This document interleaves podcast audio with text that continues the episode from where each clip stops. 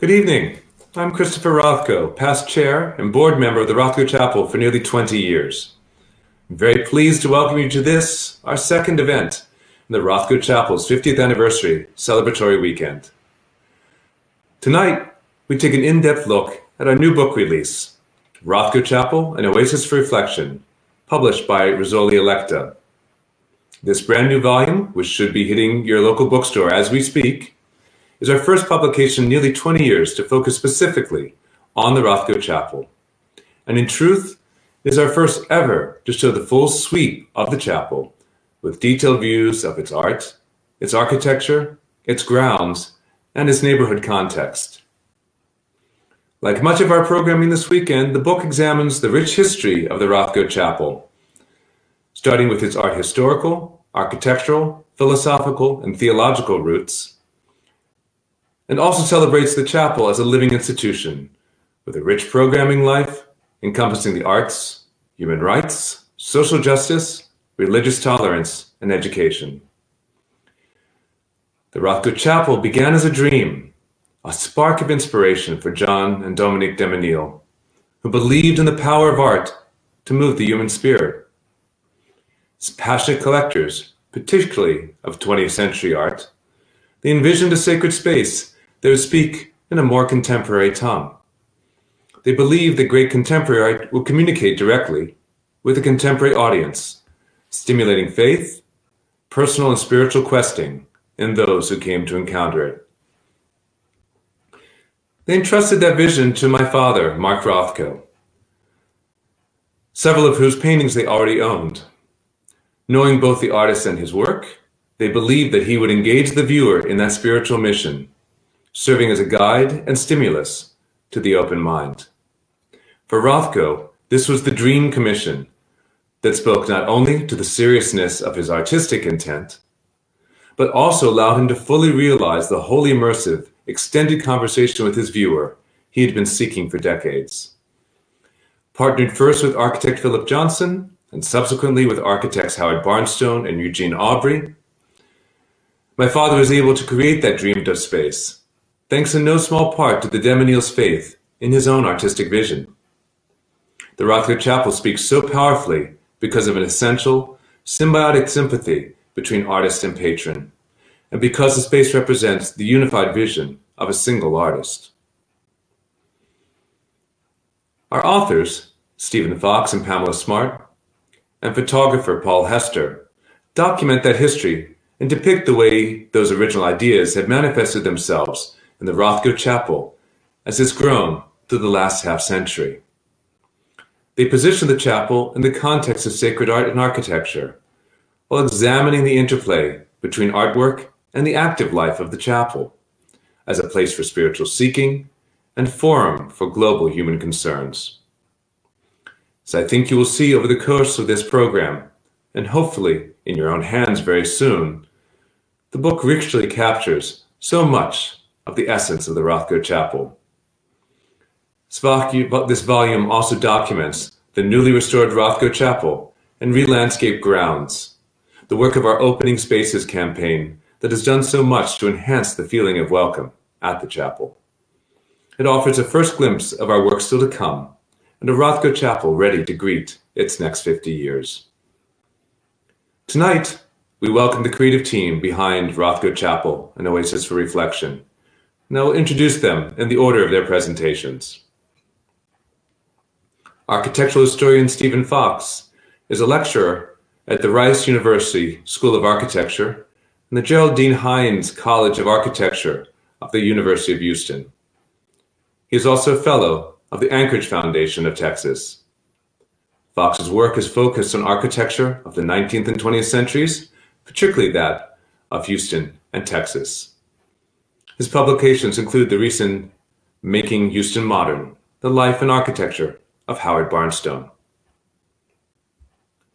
Pamela Smart is Associate Professor of Art History and Anthropology and Chair of the Department of Art History at Binghamton University in New York.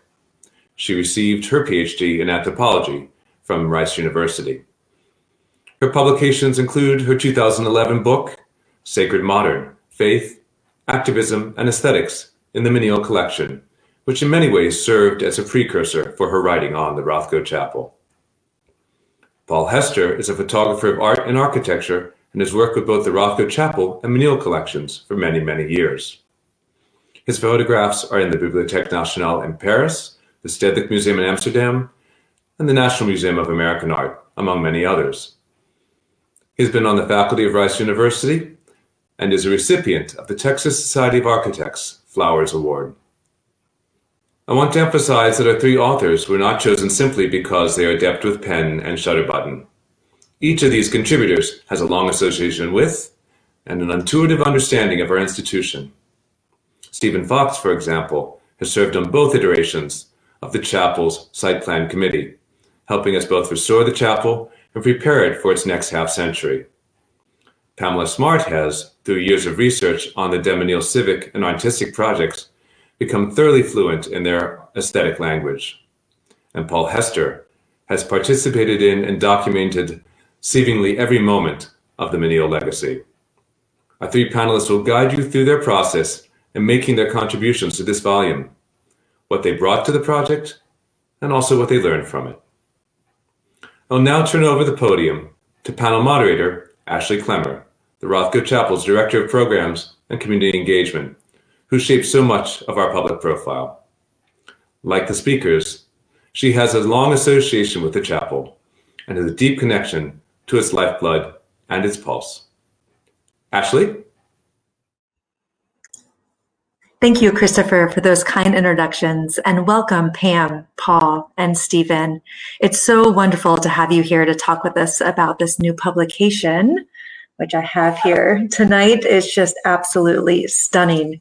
As Christopher noted, each of you brings such a rich history and connection to the Rothko Chapel and the Menil legacy here in Houston, which we will spend a little bit of time exploring during our conversation. First, I imagine everyone who's joining us is intrigued and curious to, to get a glimpse into what they'll find on the pages of this publication and to learn more about what each of your unique contributions were this piece.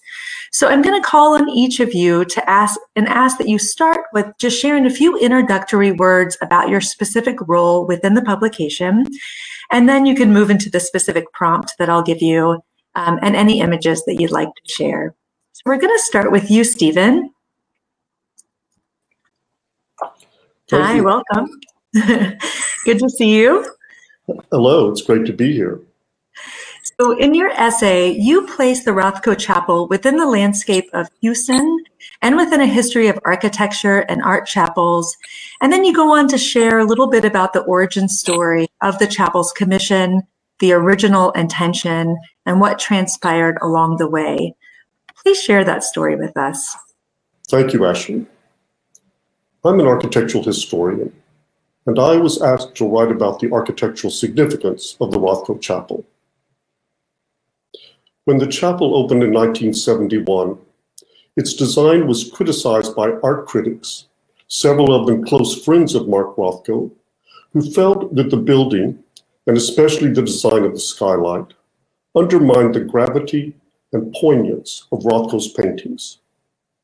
Questions about the building, which historians of Mark Rothko's career, Sheldon Nodelman, Susan Barnes, James Breslin, and David Anfam have explored, proved a continuing source of disagreement during the span of years between 1964, when the chapel project began, and 1971, when the building was dedicated. A cultural issue that divided Mark Rothko and the New York architect Philip Johnson, who designed both Dominique and John de Menil's house in Houston and the campus of the University of St. Thomas in Houston, where the chapel was to have been built was the relationship between modernism and history.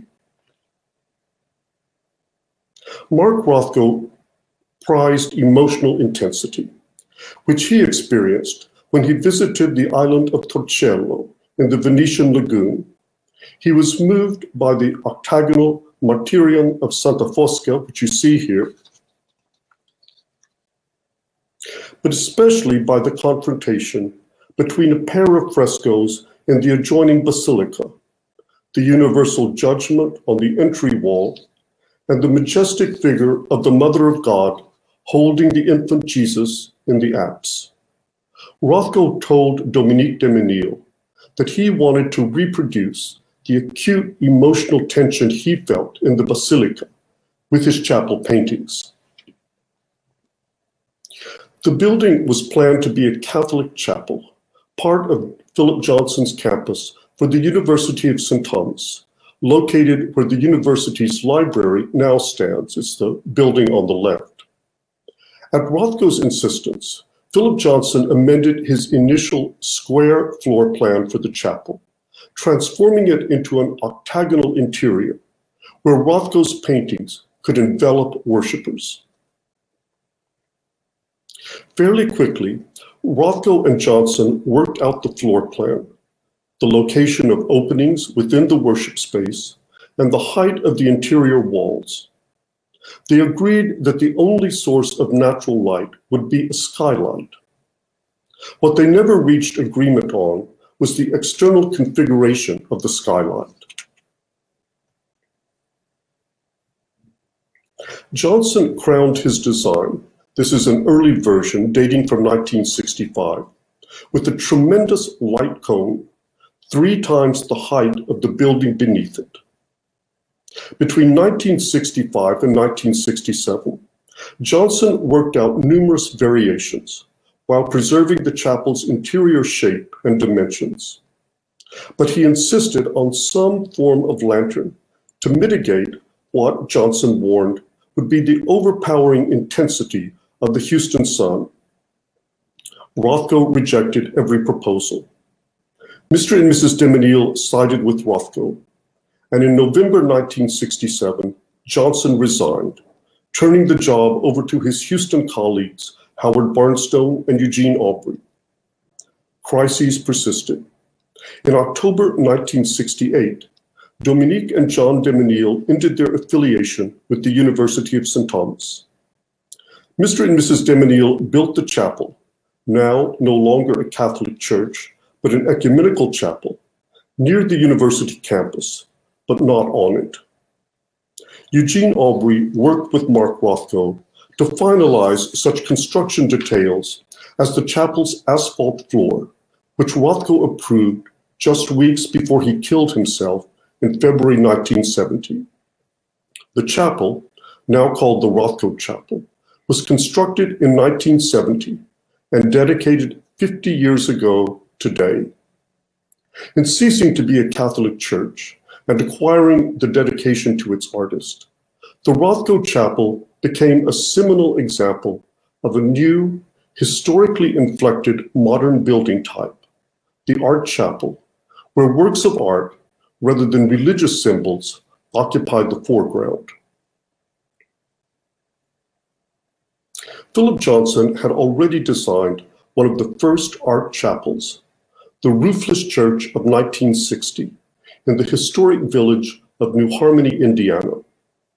His client was a friend of Dominique and John de Menil's, Jane Blaffer Owen of Houston. Like the Rothko Chapel, the Roofless Church is an ecumenical site. The verticality and billowing contours of its wood canopy, sheltering a sculpture by Jacques Lipchitz, are consistent with Johnson's sense of what a spiritually evocative structure should look and feel like. The Rothko Chapel embodies the tension between Mark Rothko's and Philip Johnson's differing preoccupations on how history and modernism might intersect. Johnson wanted a literal fusion of the two. Rothko sought a more complex and emotional reconciliation. The installation of the new skylight, designed by George Sexton and ARO Architects, has finally achieved Mark Rothko's sense of how he hoped you might experience this luminous, numinous place.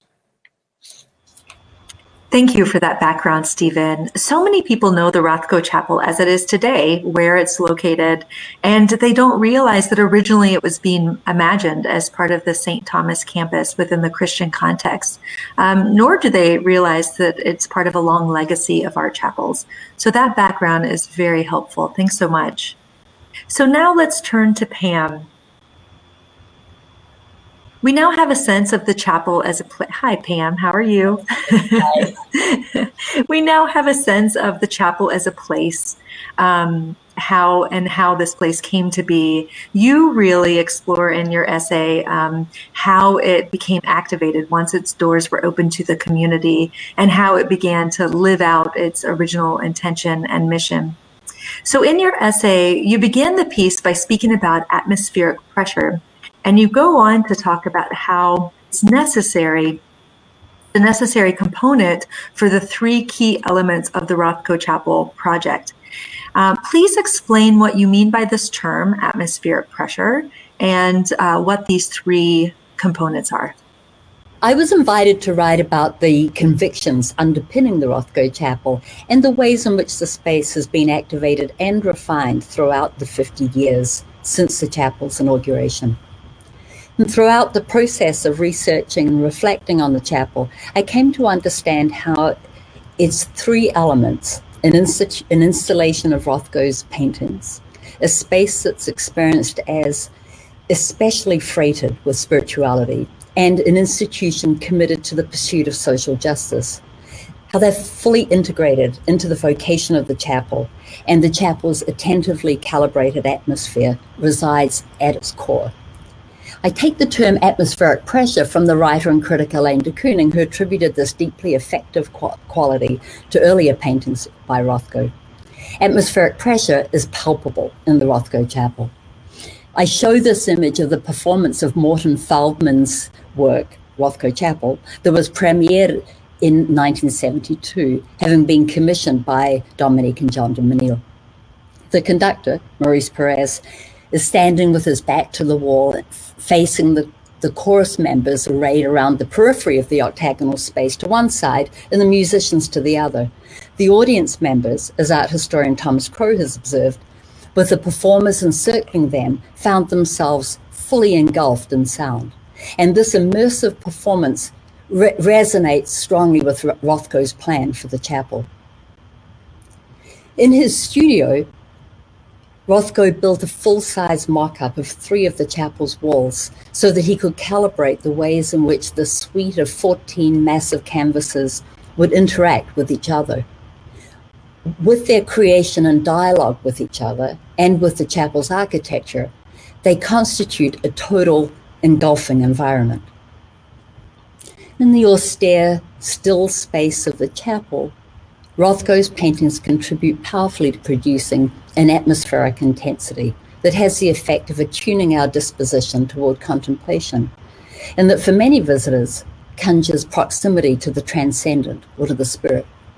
A remarkably large number of comments in the chapel's guest books attest to the intensely spiritual character of visitors' experiences within the chapel. Dominique and John de Menil had long harbored the idea of building a chapel that, in its architecture and interior design, would create conditions conducive to spiritual experience. And while it might go without saying that a chapel would be directed toward conjuring spiritual experience, the Menils held the conviction that the prevailing tendency then and throughout the prior century to build places of worship that drew on past architectural styles made faith itself seem kind of retrospective, merely a vestige of the past. And the Menils followed the Catholic modernist French sacred art movement in arguing that places of worship should embrace contemporary art and architecture if they're to speak powerfully to people in the present. So to enter the chapel is to really find yourself quite elsewhere attention doesn't immediately land on the canvases, perhaps, though they loom in every direction. Instead, the paintings infuse the atmosphere that feels dense and still, enveloping visitors. And as quiet washes over and eyes adjust to the diminished light, a slow receptivity takes hold and the paintings begin to reveal themselves. And as Dominique de Menil observed, this attitude of receptivity, indispensable in art, is also the attitude necessary for ecumenism to listen. This reference to ecumenism and the injunction to openness to all faiths, notwithstanding the Menil's own deeply held Catholicism, came to be integral to the project of the chapel. And this openness to others, caring for those who are not like us, drew the chapel into issues of social justice. The Menil's ecumenism that expanded became more thoroughgoing, more radical throughout the course of the chapel's conceptualization and realization, together with its commitment to social justice, reside at the core of its vocation. They're inextricably intertwined with the experience of the chapel itself, insofar as the attunement to contemplation that the chapel elicits, along with its open welcome, are meant ideally to orient visitors toward subsequent action on behalf of justice. Indeed, it was Dominique de Menil's fervent hope that the contemplative atmosphere of the chapel would invite less a withdrawal from the world than an occasion for rigorous reflection that would yield purpose of action in the world. Thank you, Pam. You really helped to uh, to give us a sense of of the chapel is this immersive experience. I've noticed during my time working at the chapel and facilitating groups who come, you know, perhaps for the first time, and sometimes people walk into the chapel very familiar with Rothko's paintings, um, and and kind of walking in as, as though they're they're walking into a museum and there's just a moment of confusion and maybe a little bit of disappointment and then once we have that conversation and and there's a um, that acknowledgement of uh, these paintings more um, um, as as the architecture and as uh, this immersive experience um, i think that really changes then how how they begin to engage with the space. Uh, so thank you for sharing those images. I think it really helps to convey that, especially for those who are viewing who have never been to the chapel. So um, I want to shift now and, and, talk a little bit about your process. Um, as part of your research, you spent an entire summer in the Rothko Chapel archives. Can you share a little bit about the role of the archives in your work and why they're so necessary for an institution to preserve and to make accessible to researchers. Yeah, I'd be glad to. I'm. Uh, I'm, I feel incredibly uh, warmly disposed toward uh, archives in general, and especially the Rothko Chapel archive. This uh, image shows the unprepossessing cover to the folio of reports or exploration logs, as they were called, written by Dominique and John de Menil as records of their extensive travel to meet with religious figures in Europe, but also in the Middle East and in Africa and South Asia. I'd long known of their existence, but the opportunity to comb through them in the archive was invaluable. The slide on the right, by the way, shows the Menils with Archbishop Archbishop George Khodr and Nazar Raslan in Beirut in 1972. The travel logs reveal not only the seriousness and rigor of the Menil's efforts to establish religious standing for the chapel and to draw others into their project, but also their evolving understanding of ecumenism itself and of the chapel as a space where ecumenical encounters might be orchestrated along with the growing, a growing commitment to a vocation of hospitality. Hospitality not just to people with whom we are comfortable and familiar, but to those whose difference from us might seem unbridgeable and encounters with whom are frequently uncomfortable. We're inclined in retrospect to imagine the chapel as the realization of a set of already defined intentions, but in fact, the archive reveals an ongoing campaign to understand and shape its potential. As you learned from Stephen, the chapel had initially been intended as a pretty straightforward gift to complete the campus of the University of St. Thomas. With their break from St. Thomas, the Menils found themselves not simply benefactors of a gift that they would hand over to the care of others, but as fully responsible for figuring out what the chapel would be and for bringing it to life. It became a commitment far beyond what they had initially anticipated, and one that they figured out en route, as it were, and others have subsequently sought to refine it for their time. In preparation for the restoration project, the phase of which we are now, the, uh, the first phase of which we are now seeing realised, a good deal of attention was paid to the archives in order to ensure that the restoration would honour the intentions of the artists and founders and to preserve fidelity to the original. But in many ways, the archive makes clear that it's really not so much a project to restore the chapel to its original state, but rather an ongoing project of refinement with recourse both to the past as well as to the present and to an anticipated future.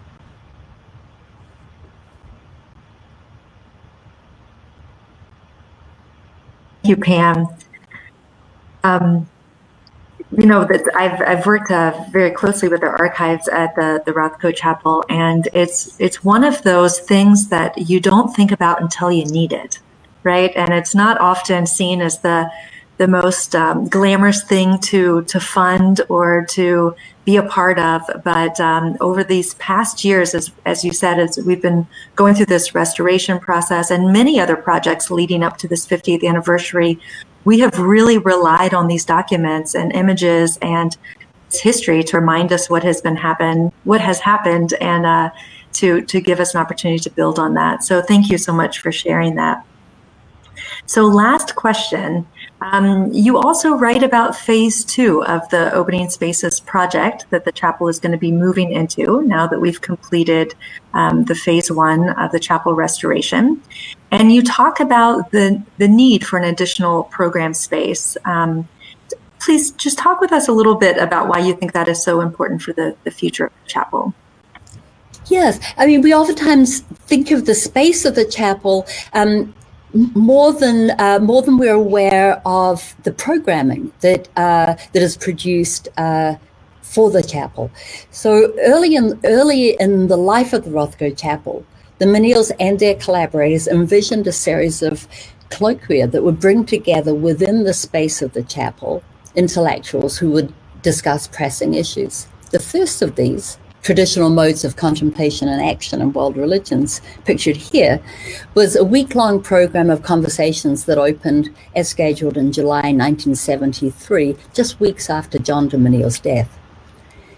In response to the question, isn't this getting away from the ecumenical vocation of the chapel, from its artistic and religious functions? Dominique de Menil re- responded in a manner that alludes to the chapel's spiritually inflected atmosphere and I'm quoting, the mere fact of assembling in the chapel, she wrote, gives a spiritual orientation to the debates and a kind of gravitas too. Um, assembly in the chapel, however, has its limits, as is apparent in this image that makes me gasp at the proximity to the paintings of all of this unwieldy hardware the construction of space for workshops, symposia, and other programming is integral to the open space, opening spaces master plan that's guided the restoration, with an eye to expanding the campus's reach and recalibrating its commitment to action. The programming space can be seen to the, on the right, to the rear of the courtyard in, in, the, in the plan. The Rothko Chapel has, in recent years, hosted symposia on income inequality, mass incarceration, and climate change that are broadly participatory and designed to link analysis with activism and to serve as a platform upon which linkages with community organizations and resources will be built. So, this kind of space is all the more important today. The master plan also called for the provision of a separate welcome house, which is shown here, uh, completed as part of phase one on the left uh, where visitors can gather and orient themselves, a facility to house a noisy mechanical plant distant from the quiet of the chapel, and administrative and research facilities, including space for the archive. These are located across the road from the chapel and Barnett Newman's broken obelisk, and the effect, beyond the functional virtues of this expanded architectural complex, is to more fully modulate the space of the chapel itself as a place of contemplation. Thank you, Pam.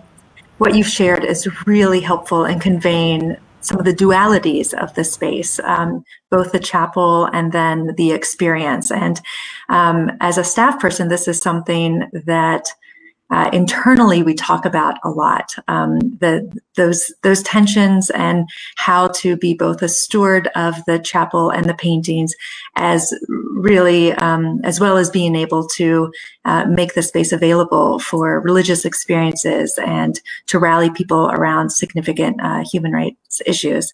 It was also really helpful getting a glimpse into what the chapel has uh, in store for the future. So thank you. Thank you for sharing that Okay, so now this brings us to you, Paul. Final and uh, one of the most important parts of this publication um, is all of the beautiful photography that uh, brings all of this into life, all these words that we're talking about. So, so for both the restoration process and this publication process, you have served as the visual storyteller, documenting the chapel and the grounds. Um, please share with us a little bit about your process, uh, some of the historic images that that you found inspiration uh, from, and what you were working to capture, both from an archival standpoint as well as for this publication. Thank you, Ashley. I'm excited to be part of this evening's presentation and to be part of this uh, very important book publication about the restoration. My participation in the project began in November of 2018 when I was asked to document the neighborhood and the condition of the chapel at that time. This evening, I will show several photographs from the beginning of the chapel go through the two years of construction and bring you up to date on the way the chapel looks now. We begin with this first photograph taken by Blaine Hickey and Ogden Robertson in 1971 when the Rothko paintings were entering into the chapel. They entered in through the skylight. There were no doorways big enough to admit the paintings. So you see uh, the way the chapel looked at that time. In this photograph of 1971, also by Hickey and Robertson, you please note the lighting that's attached to the ceiling and that you can see the full skylight at that time. This is a photograph I made two years ago in the same position, and you see the large baffle that hangs down uh, that covers the skylight and the supplementary lighting that had been added. And in this photograph, taken most recently, you see how in many ways nothing has changed, and yet the quality of light and the skylight has been revealed again, and none of the lighting is visible. So next we will go through a series as I walked around the neighborhood two years ago, documenting the landscaping and uh, condition of the chapel.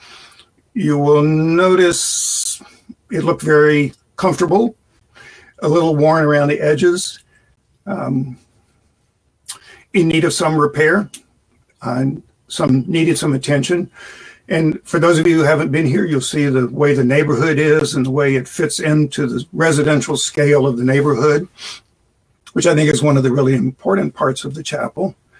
Um, the little bungalows that the Menils had purchased and painted gray to unify the neighborhood the Barnett Newman sculpture in memory of Martin Luther King, uh, the reflecting pool surrounded by bamboo.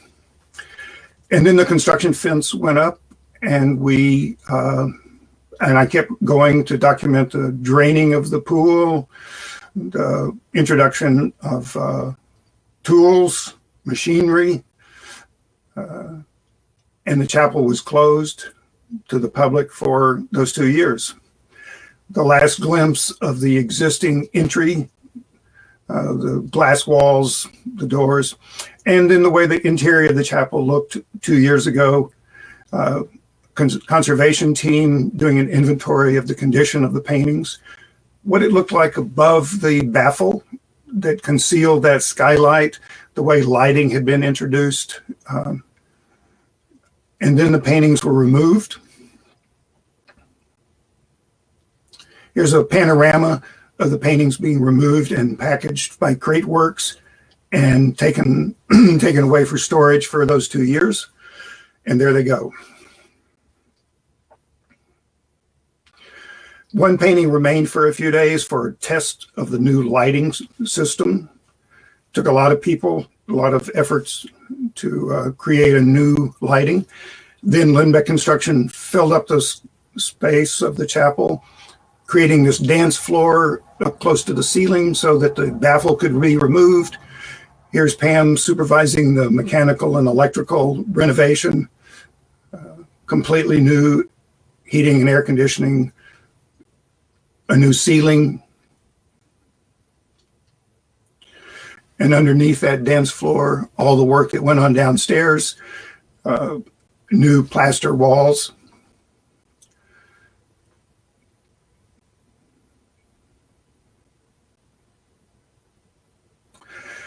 Louvers were installed. This is the new skylight. Uh, louvers, there, all the louvers are in place to protect the paintings from the Texas sun that Philip Johnson warned about.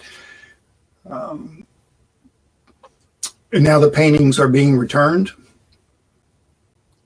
And here it's being documented the hanging of the last paintings. And this is the way the chapel looks now. People have been returning on the time schedule for meditation and contemplation. And the lighting is improved for contemplation of the details of the paintings. And moving outside, you see the landscaping, uh, a complete recreation, creation of a new space for intimacy and also contemplation. And that's it. Thank you for these incredible photographs, Paul, and especially for sharing some of the behind the scenes that um, that we might not know or, or see otherwise. It always takes my breath away when I see those images that you shared of the paintings being brought down through the skylight. And I have to say, just now, um, I gasped just a little bit when I saw that image of the paintings that were being taken through the doorway. And you see just like a barely a tiny little space uh, above them. I can only imagine uh, pressure and the stress of those art handlers who were put in that that situation. And that last photograph that you shared, um, so striking, um, and I think especially for those of you who are not from from Texas, it really captures the, in- incredible light and the sunsets that, that you find here in Houston. Now we're going to come back to uh, all of us here on the screen. Welcome back, everyone, and thank you also. So thank you again, Paul, and thank you, Stephen and Pam, for your presentations. The, three of you together, uh, through words, images, um, you so beautifully convey the unique story and experience and place that is the Rothko Chapel. And um, I have to say, you know, even after nine years, this is not an easy thing to do in an elevator speech, um, and especially not um, when you're speaking with someone who maybe is unfamiliar with Mark Rothko or mid-century modern architecture or interfaith spaces. So um, I think even with all the limitations of what one can capture on a printed page, I think together you all really convey the complexity uh, and intentionality of the chapel and its dual vocation as a place for contemplation and action. So, congratulations on that. You're very quiet over there. Are you with me? Um, so so now we're going to uh, we're going to talk a bit, and um, this is one kind of for all three of you. So Pam and, and Stephen, both in both of your writings, you talk a lot about the intentionality. Um, Paul, you talk about the intentionality behind the creation of the chapel itself. Uh, Pam, you know, the intentionality around how it was brought to life.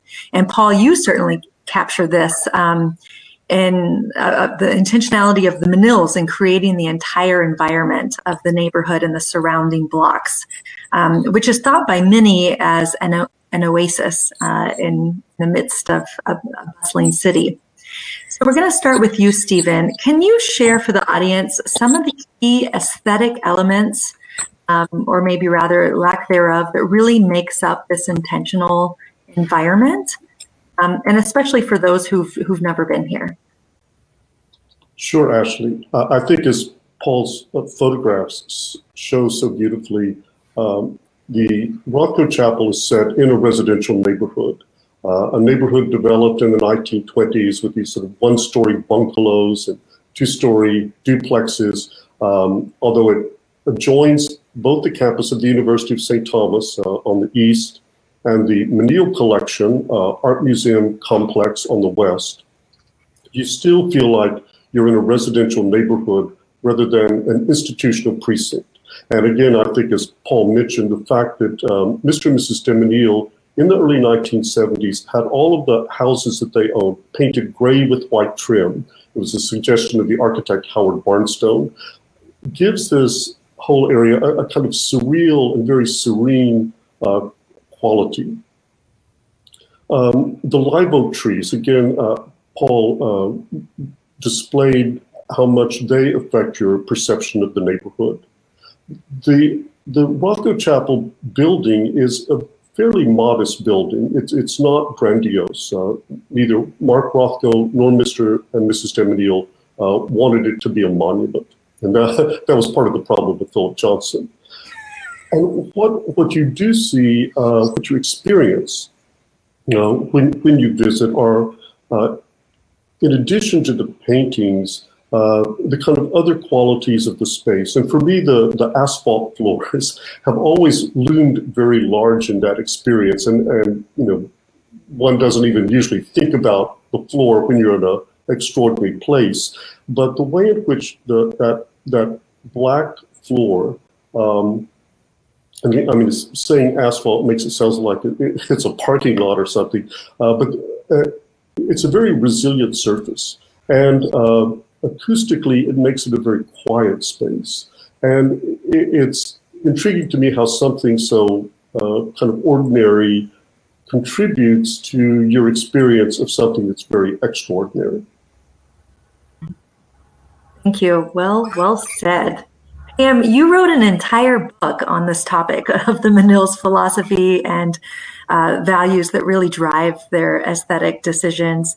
Um, and we see this in the, the chapel as well as a complete work of art. Can you talk a little bit more about that? And you are mute. Sorry. I'm really glad to talk about that, Ashley. Um, at the uh, Menil collection, as at the uh, Rothko Chapel, uh, there was a it's been this very strong attention to crafting conditions of encounter with the understanding that uh, that art uh, really relies on uh, these uh, conditions that are that are felicitous to uh, to our engagement with them. So she rec- the, um, Dominique de recognized the uh, the value of creating conditions that would really foster attention and uh, and that would draw us into a conversation. And so uh, it's that idea of the relation, relation, building a relationship between viewers and artworks uh, that, that imbues both the chapel and the Menil collection. Um, and of course, at the chapel, this is intensified by by the fact that it's not just about looking at artworks. It's also has this this larger um, uh, vocation of uh, of really encountering the spirit uh, as well. So. And and and these commitments were really importantly underpinned by uh, by, as I mentioned earlier, the uh, Catholic, French Catholic modernism and a, a, real concern with making not only faith uh, plausible in the contemporary at a, t- at a time in the interwar years when people were had been moving away from uh, from, relig- from religion uh, to uh, this really strong desire to make faith uh, really come alive in the contemporary, and equally to make art come alive as well. And so, just one other thing is that is the is that at the at the Menil collection, and and certainly at the Rothko Chapel, you there is a, an absence of kind of didactic information. We're not being asked to look at the engage with these paintings as artifacts of art history, but as uh, as images that come alive for us and and are experienced kind of viscerally rather than just as an intellectual matter. Thank you for sharing that. And um, I'm not sure if you and, and Stephen mentioned, but something that is really noticeable for anyone who hasn't been to the Rothko Chapel and to the Menil collection, um, but you really are in a neighborhood. And so, unlike uh, when you're entering other cultural institutions or museums, you're not met with large signs um, it really just uh, it's as though you're you're driving down a neighborhood and then all of a sudden there's this and you know internationally renowned work of art that's just on the lawn uh, where people are having a picnic. Um, and and something that you talk about pam that i think is a tension that the chapel has really um, uh, been aware of over the years is on one hand, uh, really wanting to honor both Rothko and the Menil's philosophy around allowing individuals to have that personal experience. Um, so, not telling people what it is uh, or what they should think or feel about it, but at the same time, acknowledging that if if one does not have all all of this background, you know, some of the background that you all have shared with us today, it can be a challenging space to all of a sudden encounter and to, to walk in. And um, the new welcome house that we've developed that's across the street, I think that that's why this space is so wonderful because it just provides a little bit of orientation for individuals if they want that and need it. I'm still without telling them what it is, but just providing a little bit of that story, which um, I have found in, in leading, you know, visits and tours over the years that can be really helpful, just um, as a, a, bridge and an invitation uh, for the experience.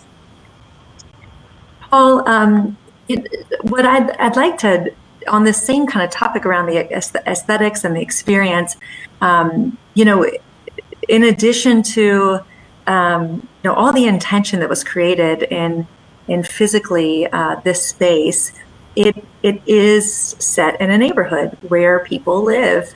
Um, and uh, it is for people to experience. And as someone who not only has engaged with the chapel and the Menil collection on a professional level, um, you also have lived in the neighborhood. You raised your family here. So I wonder if you can talk a little bit about your experiences firsthand and observationally as it relates to how people engage with the chapel and the grounds historically, and maybe a little bit of what you've noticed since this recent chapel restoration. Yes, I'm happy to talk about the availability of the chapel. Being in the neighborhood, um, one becomes so aware of the generosity and the uh, beliefs of the Menils to make all of these experiences available for everyone. Uh, I've learned so much listening to Stephen and Pam talk about the history from the archives and the knowledge of this background, uh, the ability to be able to walk in at any time to take advantage of the quiet and the stillness. Even though it's a neighborhood, it's still in the middle of the city, but you get inside and um, it all drops away. Uh, it, I love this phrase of atmospheric pressure because it's a uh, a certain condition, a certain feeling uh, that's so available. Uh, you don't have to buy a ticket. Uh, I think during the pandemic, um, the public spaces around the museum and the chapel have become uh, a refuge for people needing to be out of their houses, uh, and and I love that. That sometimes it would even be crowded. There would be um, and the Menil makes that available. They put up the signs reminding us to stay six feet apart and to leash your dog. Uh, beyond that, it's it's ours, and I think that's the uh, that's a remarkable feeling. Thank you for that. So now I want to move a little bit into the process of um, creating this publication and each of your roles, and kind of on that to build off of what you just shared, Paul. I want to talk a little bit about just the um, your process uh, trying to not just trying, you did it, of capturing this experience. Um, architectural photography is clearly a very unique art form. How, how did you go about approaching this task of accurately capturing the complete space? Um, and how do you illustrate and evoke the life of the space into your work? And maybe you can share some of the challenges that come across along the way. I think um, Philip Johnson was uh, correct in his warnings about the Texas sunlight.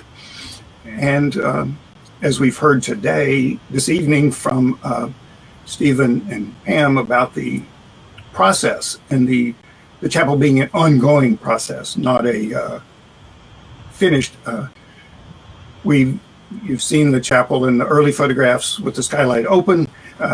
Uh, the Menils spent a great deal of effort uh, building a half-size building and commissioning half-size paintings of the Rothko paintings to study the lighting problem, the lighting issues, uh, and the baffle that was constructed over the skylight to bounce the light up on the ceiling and down, the extra lights that were added.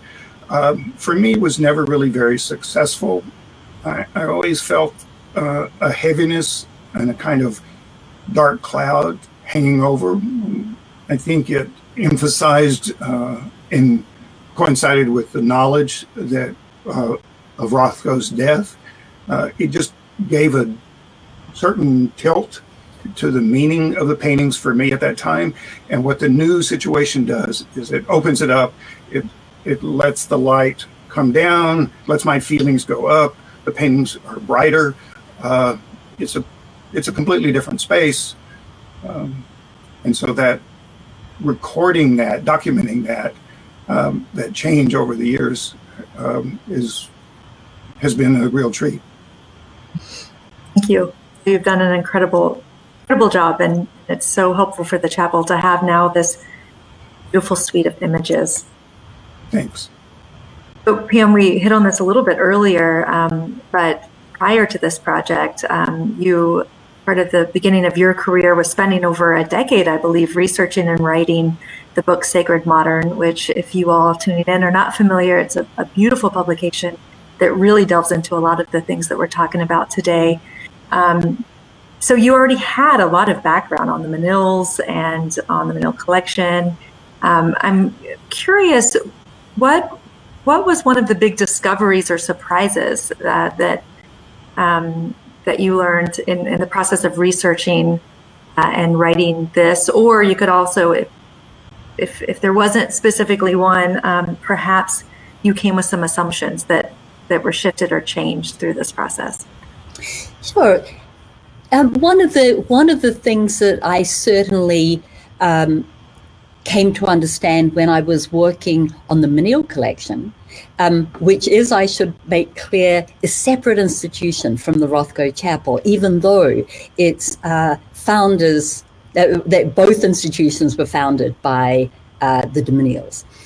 But uh, when I was working on the Menil collection, uh, one of the things that uh, became clear to me was the extent to which the, the many benefactions of the Menils uh, from uh, community uh, uh, kind of neighborhood uh, houses for um, that were um, run by uh, black activists, their a- activity in uh, school board politics, their uh, their their work on um, maintaining funding uh, the maintenance of archives uh, uh, for a variety of different projects that they um, that they supported, as well as the Rothko Chapel and the Menil collection.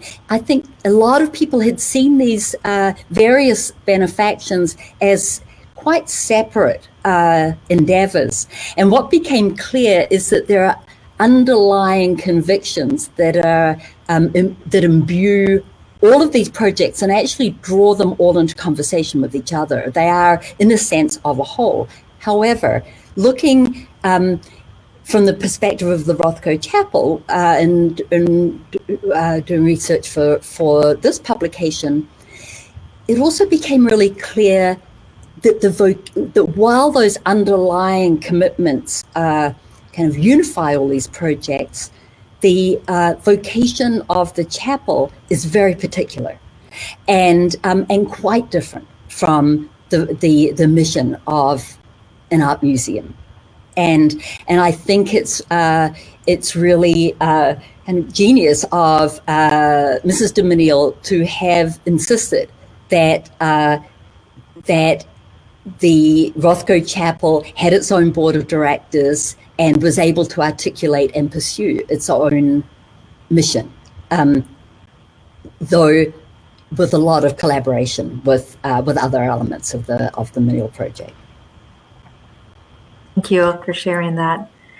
Um, Stephen, you've played a key role in the chapel history over the years. You've led numerous architectural tours, you've participated in programs, you've written about the chapel. So, really, you've been both um, on the back end working with the administrative staff and how we think through and present this space, but then also as one of the kind of speakers and, and storytellers and faces of the chapel. Um, from your opinion, why is this publication that we're talking about today, that everyone is excited to go by, um, why why is it significant um, in the life of the chapel? Well, um, speaking as a scholar and academic, uh, I very much rely on um, what people write about themselves or how they describe uh, what they do. So for me, it's it's very valuable to have uh, not just one record, but really a whole series of records on how an institution uh, assesses itself, how it understands where it came from, why it came from, but then also how it handles change over time. And one of the things that makes you know, Pamela's book, Sacred Modern, to me, so revelatory. It is a fantastic book is she really deals with these issues and the kind of contradictions and tensions that arise within an institution as it both seeks to be true to its founders' ideals, but at the same time as it also addresses uh, contemporary issues and the fact that the people who are running it now are not the people who started it. Uh, so how uh, I think this book, following on Susan Barnes's uh, initial history of the chapel project, of course, Sheldon Nodelman's uh, extraordinary book on the Rothko Chapel paintings, um, and then books by Frank Welch and Mark Lamster on Philip Johnson, to kind of help you put this whole project in an architectural context. Um, once again, uh, I think the chapel is, is of testing itself, sort of seeing where it has been, uh, where it's going, and I think this this um, effort of kind of institutional uh, inquiry uh, is, is really quite fascinating, and, and one of the things that, that makes uh, the Rothko Chapel uh, so remarkable as an institution. Thank you. Thank you for sharing that. So now I want to lean into the, the future. Well, I want to talk a little bit about uh, kind of now and into the future. Um, Pam and Stephen, you both have spoken a lot about um, the tension that the chapel holds between honoring and remembering its history and historical relevance, um, but at the same time, not wanting to get stuck there and wanting to remain relevant and grow and evolve and respond to the contemporary needs of the day. Um, can, can you share a little bit about that? Let's start with you, Pam. Well, thank, and you know, in many ways, that is being true to the Menil uh, project. They would hate to be uh, regarded always in retrospect for their projects to seem untimely.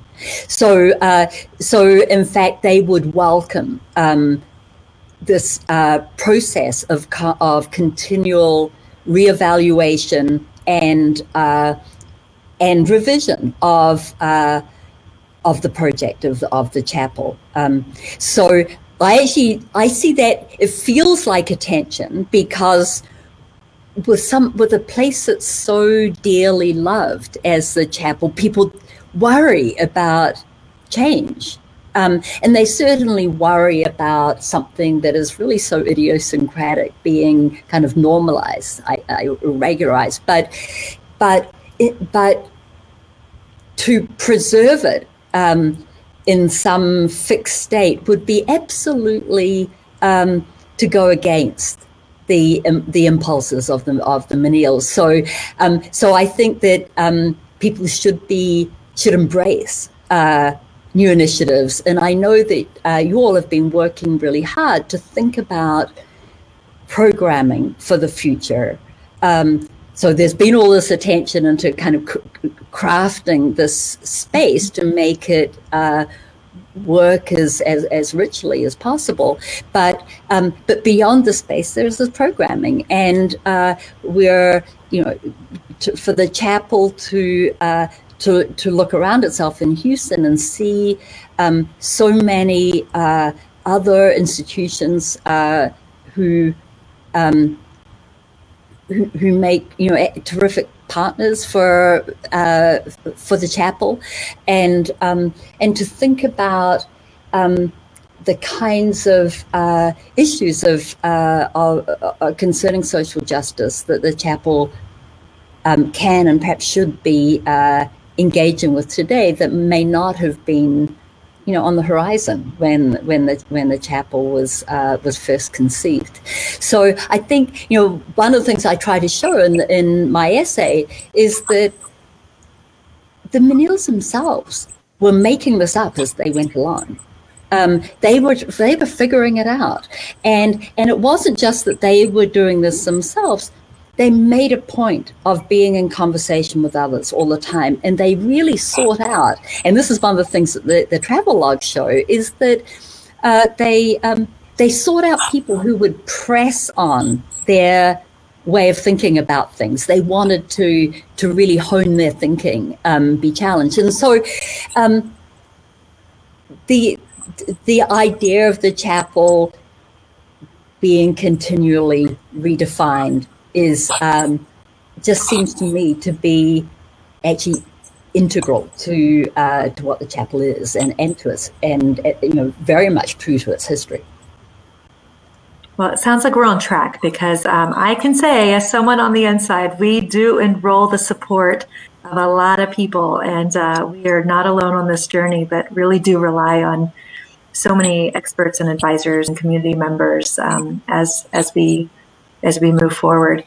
Stephen, I'm curious if there's anything you'd like to add on, on this topic around this tension of honoring the past, but also remaining responsive to, to the now and, and the needs of the future.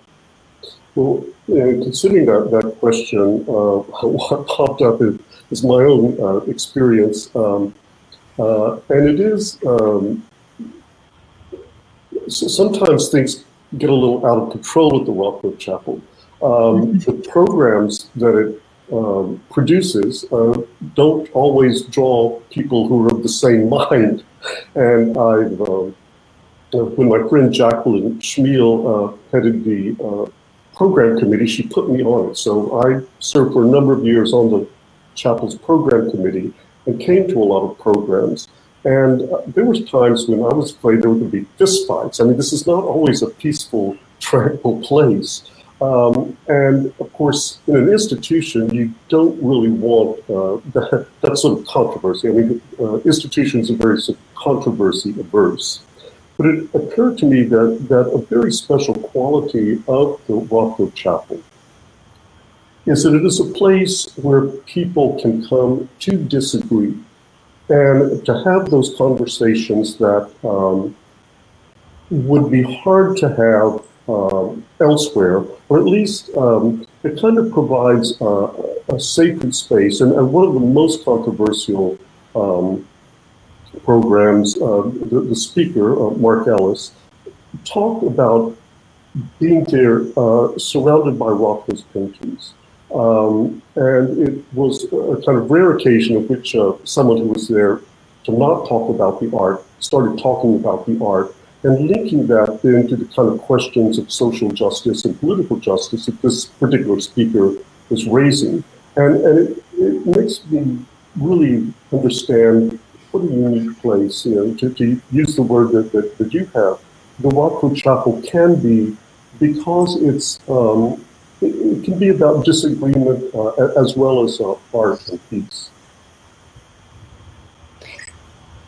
And just say, you know, that's really precisely the kind of character of the kind of radical hospitality that uh, that the that the chapel embraces. That idea of really being open to difference, and uh, rather than kind of demanding that people assimilate into the view of the institution, that there are, that this is really about um, listening to others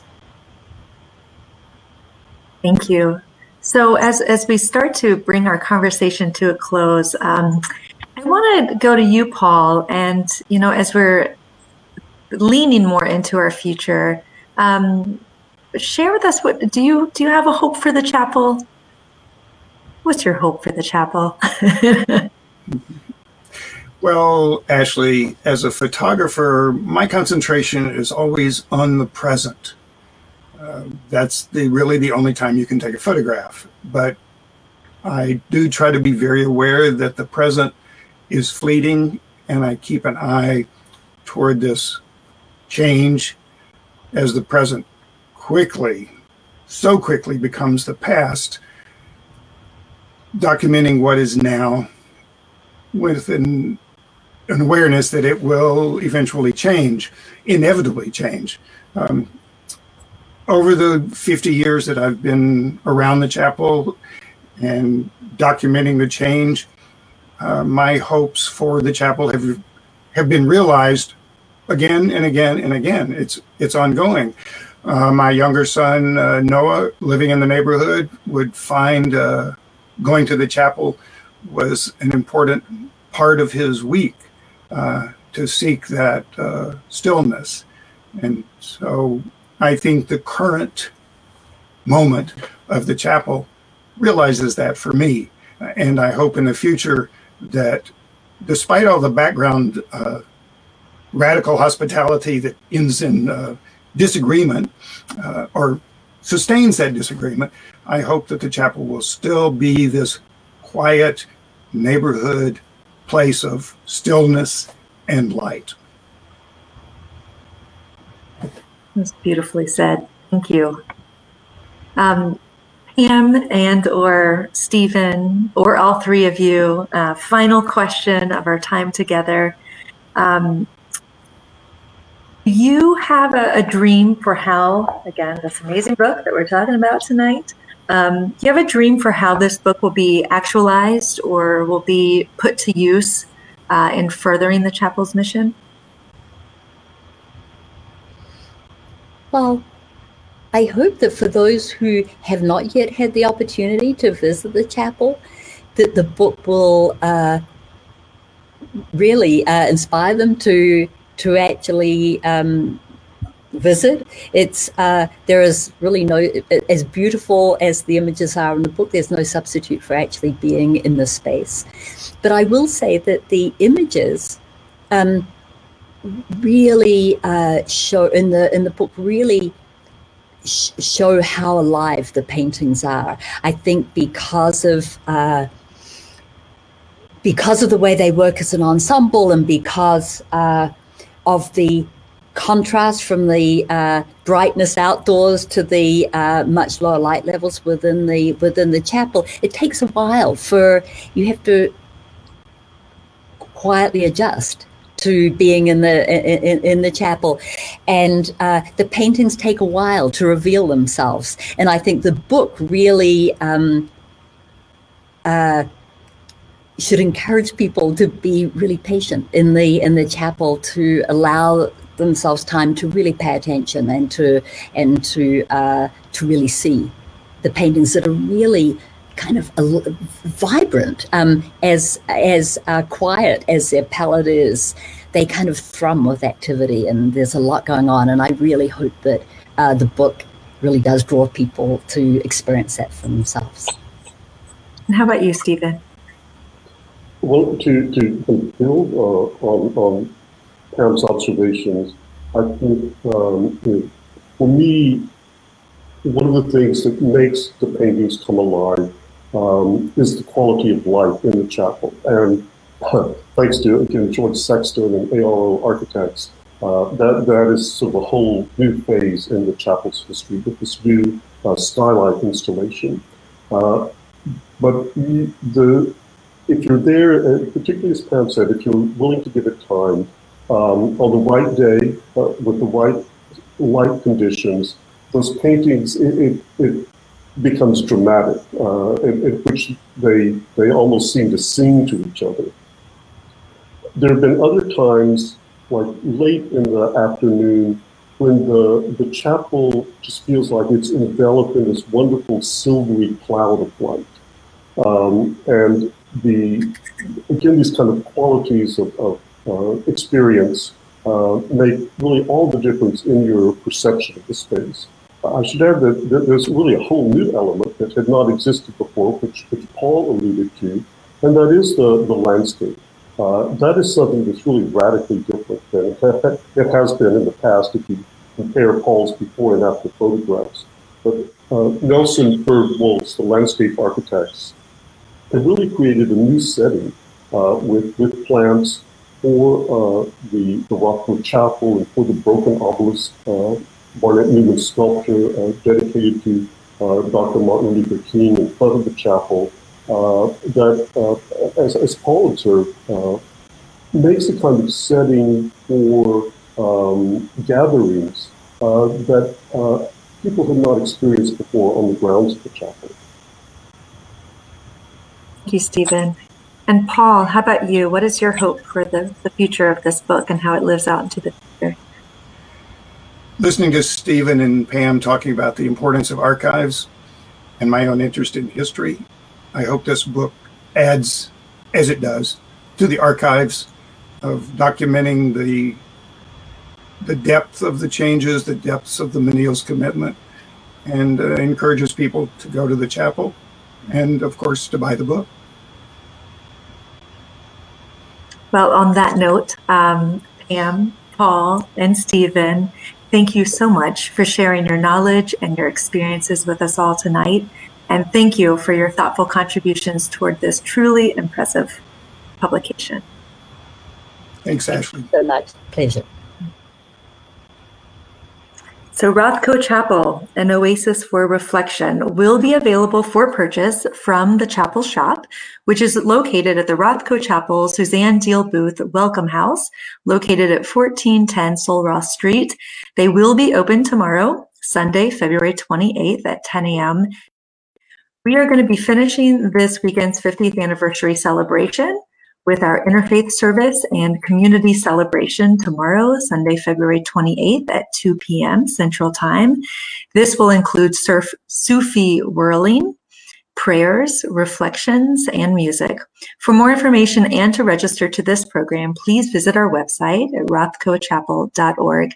And note that we have many other 50th anniversary programs that will continue March through June as well. And last, a very special thanks to our individual and institutional donors who generously have supported the chapel's 50th anniversary programming. And my deepest appreciation to our programming and technical team. While you cannot see them, also making this experience available uh, right now has been Kelly Johnson and Cesar Cabrera. They've been working um, behind the scenes uh, to make sure that this is coming to you very smoothly. So we are so grateful to them for that. So thank you again for joining us. We look forward to seeing you at the Rothko Chapel soon. Be well.